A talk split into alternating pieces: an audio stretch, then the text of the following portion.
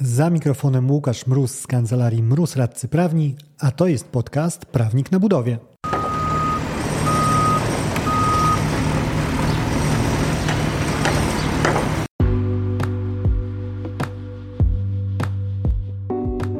Z tej strony mikrofonu Łukasz Mróz, aka Prawnik na Budowie.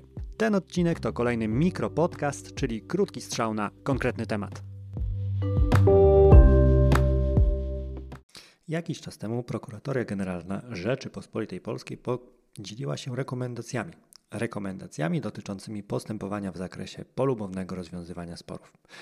Ponieważ no, od pewnego już czasu komunikacja taka podąża ze strony prokuratorii, gdzie kładzie mocny nacisk ta organizacja na to, żebyśmy się jednak dogadywali w tym zakresie, e, który jest przedmiotem zainteresowania prokuratorii, czyli w zakresie tych sporów, w których e, prokuratoria reprezentuje interesy Skarbu Państwa, chociażby no, jeżeli chodzi o spory infrastrukturalnego budownictwa.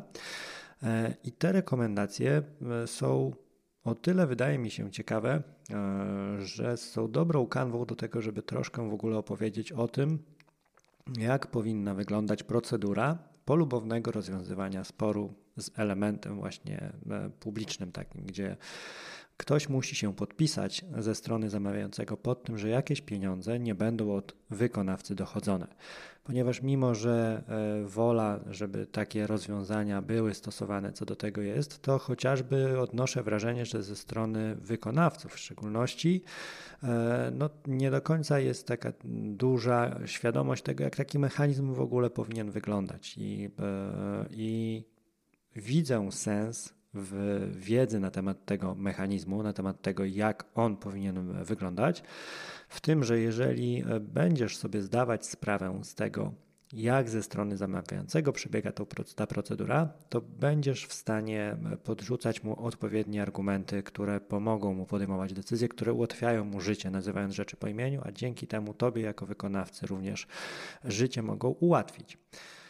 E, także nie będę tutaj e, wnikał szczegółowo w oceny, mm, dywagacje czy wbijanie szpilek, ale e, potraktuję ten dokument jako szansę na, na takie za, przekrojowe pokazanie, na czym polega ta gra w polubowne rozwiązanie sporów. Jeżeli gdzieś tam w tle mamy interes jakiejś jednostki publicznej, czyli jakieś publiczne złotówki, z których rozliczenia trzeba się później rozliczyć.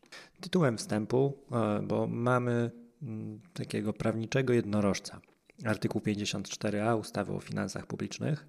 Jednorożca z tego względu, że wszyscy mówimy o tym, jak bardzo chcielibyśmy go oglądać jak najczęściej, a on ciągle nam tam umyka gdzieś w mglistym lesie, gdzieś na horyzoncie, tuż gdzieś tam się zamajaczy, ale nie bardzo jesteśmy w stanie no, złapać za ten róg. E, artykuł 54a to jest podstawa prawna, którą często powołują wykonawcy, właśnie wskazując, że słuchajcie, drogi zamawiający, mój kontrahencie, masz tutaj taką możliwość, żeby się ze mną dogadać, dlaczego by z niej nie skorzystać? E, to jest krótki przepis, dlatego e, nawet w całości go przeczytam. Jednostka sektora finansów publicznych może zawrzeć ugodę w sprawie spornej należności cywilnoprawnej w przypadku dokonania oceny, że skutki ugody są dla, nie, dla tej jednostki lub odpowiednio Skarbu Państwa albo budżetu jednostki samorządu terytorialnego korzystniejsze niż prawdopodobny wynik postępowania sądowego albo arbitrażowego. I tu już nasuwa się pierwszy jakby kierunek, w którym trzeba iść, jeżeli chce się e, dostarczyć amunicji zamawiającemu, żeby poczuł się pewniej co do, e, co do ugody. E, no, drogi wykonawco, nie szczególnie kogokolwiek z perspektywy, mm, z perspektywy tej kwestii ugodowej powinna interesować pierwszoplanowo Twoja sytuacja, twoje, twoje spojrzenie na ten spór. Robisz sobie dobrze, pokazując kontrahentowi, dlaczego to z jego perspektywy zawarcie ugody jest mm, jak najbardziej pożądane i dlaczego jego interesy wskazują, że to powinno być zakończone ugodą, wskazując, no, jakie są prawdopodobne, e, jaki jest prawdopodobny wynik postępowania sądowego, a jakie są skutki ugody i zestawiając te dwie wartości, wskazując, że te skutki ugody są lepsze. Jeżeli chodzi o ocenę skutków ugody, no to tutaj wchodzi ustęp drugi tego przepisu, bo nie jest to sobie od, od tak wskazujemy, no, że chyba będzie ok. Jest to bardziej sformalizowana kwestia.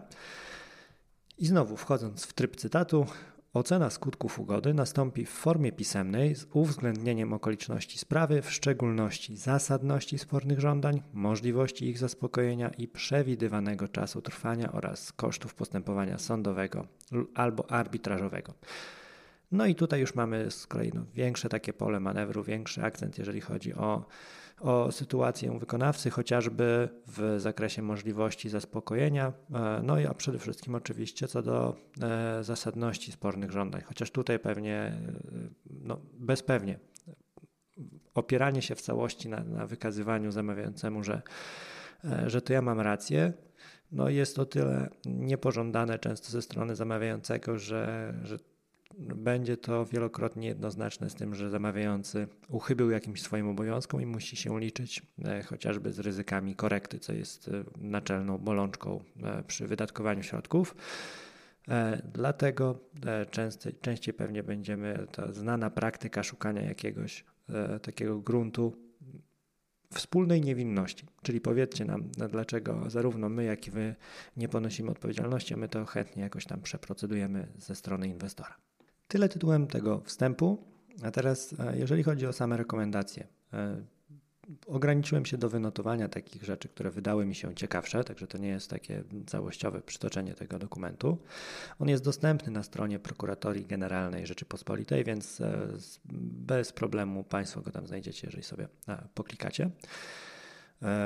Pierwsza ważna uwaga ważna dla zamawiającego, czyli znowu będę wracał do tego, że to, co jest ważne dla zamawiającego, to, co wskazuje, że e, ułatwia mu zawarcie ugody, jest też istotne z punktu widzenia wykonawcy. A pierwszym tym elementem jest to, że rekomendacje były przedmiotem konsultacji z Biurem Dyscypliny Finansów Publicznych w Ministerstwie Finansów oraz z Centralnym Biurem Antykorupcyjnym. Więc mamy ten plus, że te szczególnie druga trzyliterowa instytucja pochyliła się nad tym, co przygotowała prokuratoria i stwierdziła, że okej, okay, no to my widzimy to w zbliżony sposób, nie mamy problemu, problemu z tym, co, e, co napisaliście.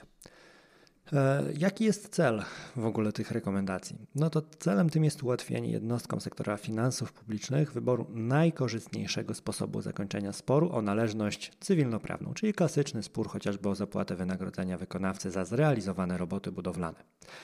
E, albo mm, spór o roboty dodatkowe, które nie wiadomo, czy robotami dodatkowymi są, i strony mają co do tego rozbieżne stanowisko.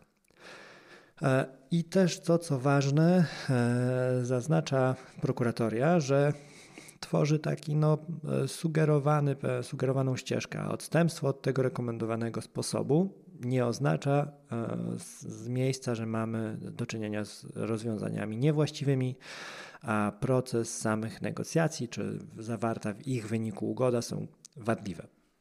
To, co uważam za istotne z takiego swojego prywatnego punktu widzenia, ponieważ jest to argument, którym ja również często w kontekście takich rozmów e, podnoszę, jest wskazywanie przez e, prokuratorię, że jednostki sektora e, finansów publicznych przy gospodarowaniu tymi publicznymi pieniędzmi e, powinny kierować się jak najpełniejszej, potrzebą jak najpełniejszej realizacji uzasadnionych interesów Skarbu Państwa, uwzględniając oczywiście przepisy ustawy o finansach publicznych e, w zakresie przede wszystkim zasad ustalania i dochodzenia należności, ale także gospodarnym, przejrzystym, efektywnym i celowym wydatkowaniem środków oraz dobierania metod optymalnych w danych okolicznościach. I ta druga część jest e, według mnie szczególnie istotna i ona nie może umykać.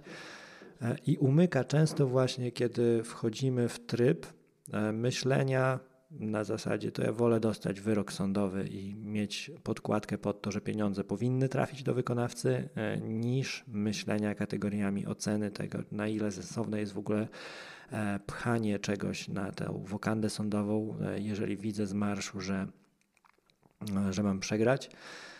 Wiem skąd bierze się ta potrzeba podkładki wyrokowej, ale szczerze mówiąc nie mam empatii zbyt wiele dla takich sytuacji dość mocno jednoznacznych, gdzie trudno mi znaleźć inne wytłumaczenie sporu sądowego niż to, żeby zapewnić spokojny sen mm, kadrze zamawiającego.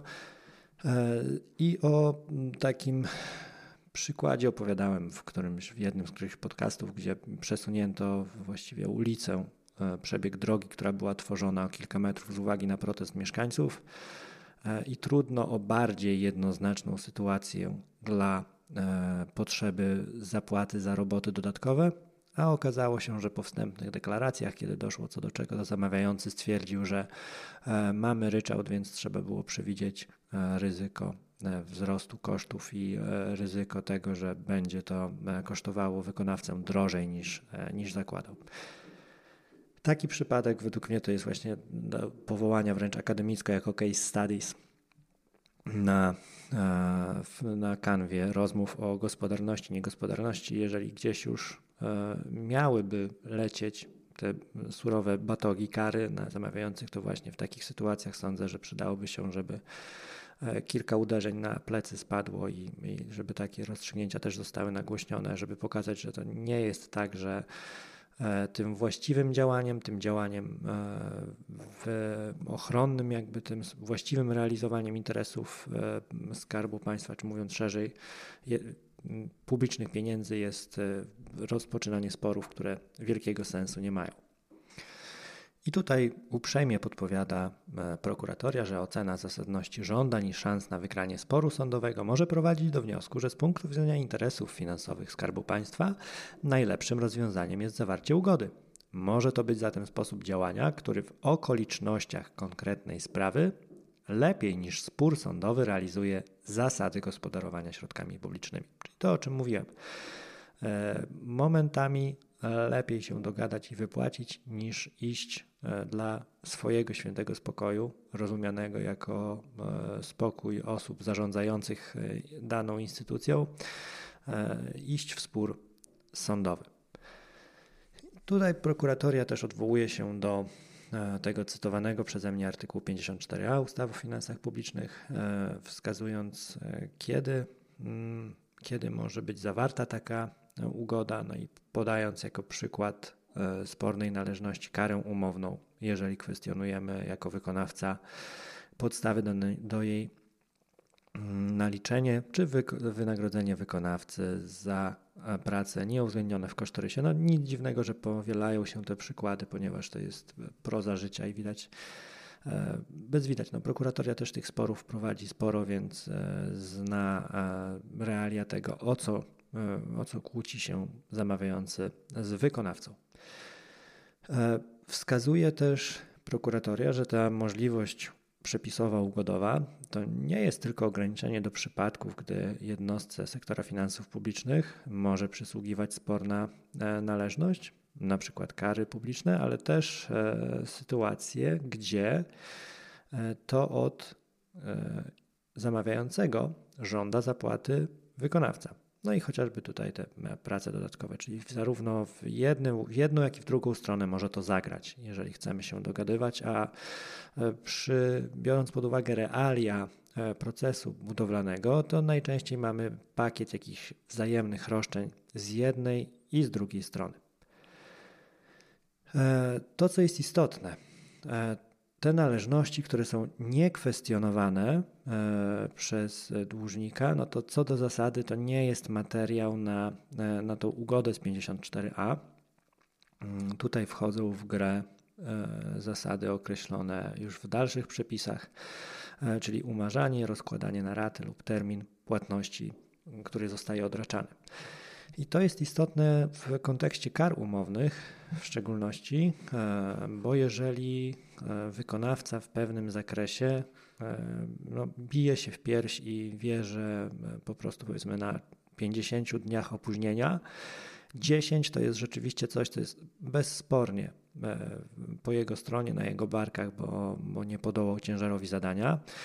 E, no to w zakresie tych 10 dni to raczej nie, nie bardzo wpiszemy się w w kwestie dotyczące tej ugodowości. No, musi być jakiś element sporny, czyli w tym moim przykładzie to bardziej będzie to w, w kontekście artykułu 54a rozmowa o tych, o, o tych 40 dniach z 50, które są sporne. No, w praktyce oczywiście e, wykonawcy pewnie będą kwestionowali, zazwyczaj kwestionują całość, mm, całość opóźnienia, czy całość przypisywanej im odpowiedzialności, e, a co się z tego ugra później w sądzie, to się ugra.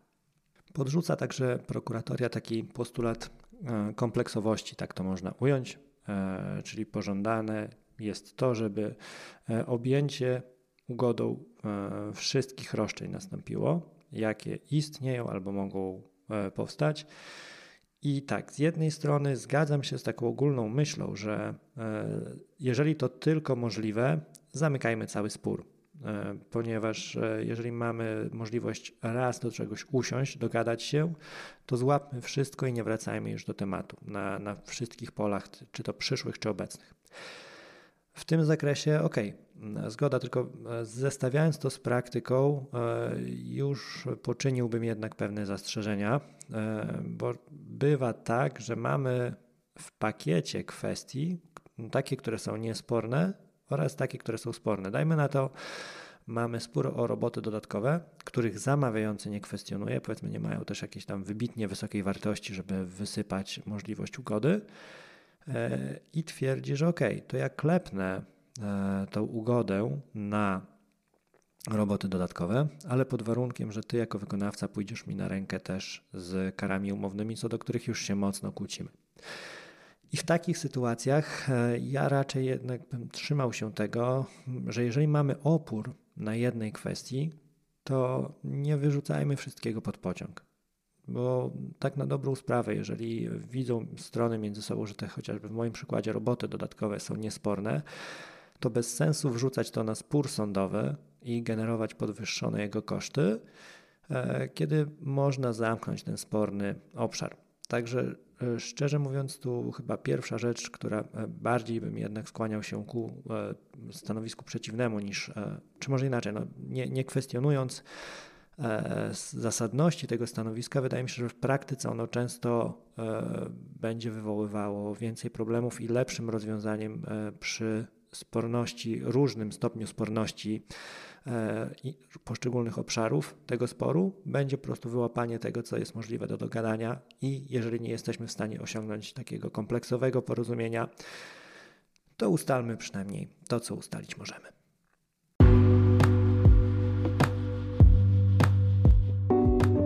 Dzięki za odsłuchanie tego odcinka. Zasubskrybuj podcast, żeby nie umknęło Ci jakiekolwiek kolejne nagranie. Znajdziesz go chociażby na Spotify, w Google Podcasts czy Apple Podcasts. Jeżeli chcesz natomiast skontaktować się ze mną, znajdziesz mnie chociażby na LinkedIn, wpisując w wyszukiwarce Łukasz Mróz, bądź też na Instagramie i Facebooku, gdzie dostępny jestem jako prawnik na budowie. W wersji bardziej klasycznej mailowo na mrozmałpa kancelariamroz.pl. Do usłyszenia w kolejnym odcinku. Dzięki za odsłuchanie tego odcinka. Jeżeli chcesz się ze mną skontaktować, możesz napisać na biuro małpa kancelariamroz.pl albo zadzwonić na 577 665 077. Znajdziesz mnie też w mediach społecznościowych. Na LinkedIn jako Łukasz Mróz, a na TikToku, Facebooku i Instagramie jako Prawnik na Budowie.